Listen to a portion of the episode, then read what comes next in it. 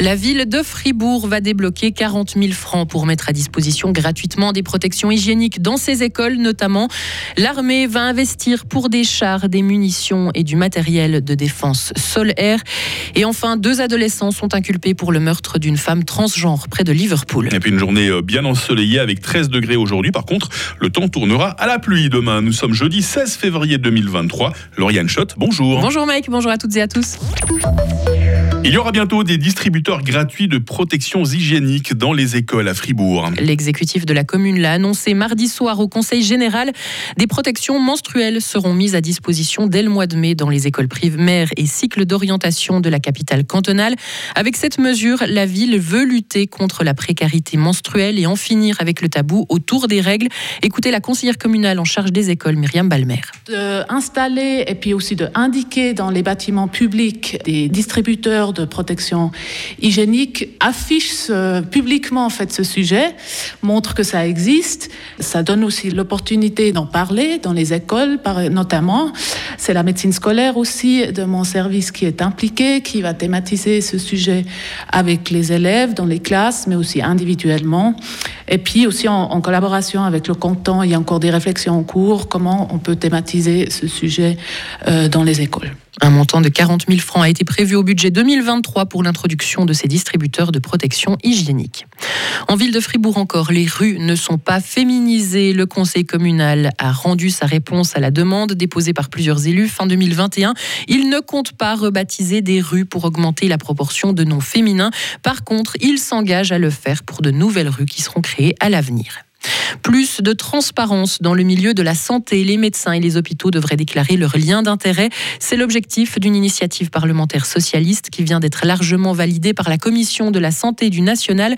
Le texte rappelle notamment que différents scandales comme l'affaire des implants étaient liés à des conflits d'intérêts. Un projet doit maintenant être élaboré. Des chars, des munitions et du matériel de défense sol-air. L'armée suisse pourra investir près de 2 milliards de francs cette année. Le Conseil fédéral a présenté hier ses crédits d'engagement pour combler des lacunes et améliorer l'efficacité des troupes.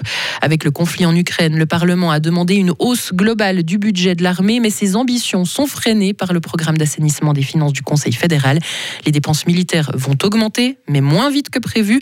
Elles devraient atteindre 1% du produit intérieur brut en 2035 au lieu de 2030. La réaction de la ministre de la Défense, Viola Amerd. C'était toujours comme ça, de faire un budget qui est conforme aux freins aux dépenses et ça veut dire que tous les départements doivent participer si on a des économies à faire ou si on doit ralentir la croissance. C'est un travail d'équipe.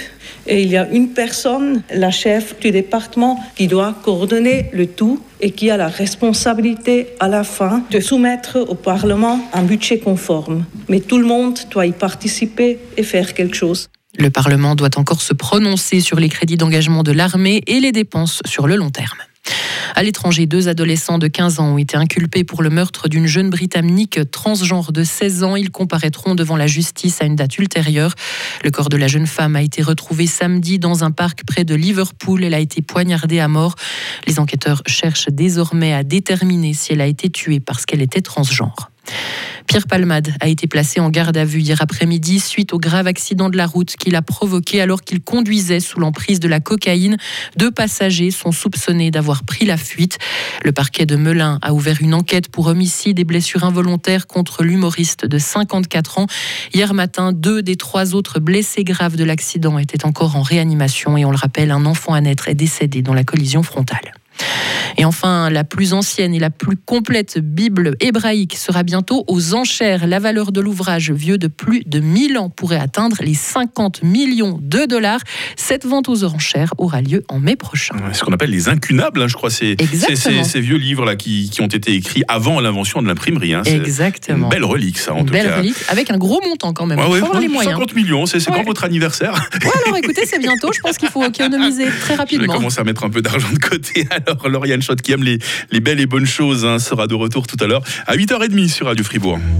Retrouvez toute l'info sur frappe et frappe.ch.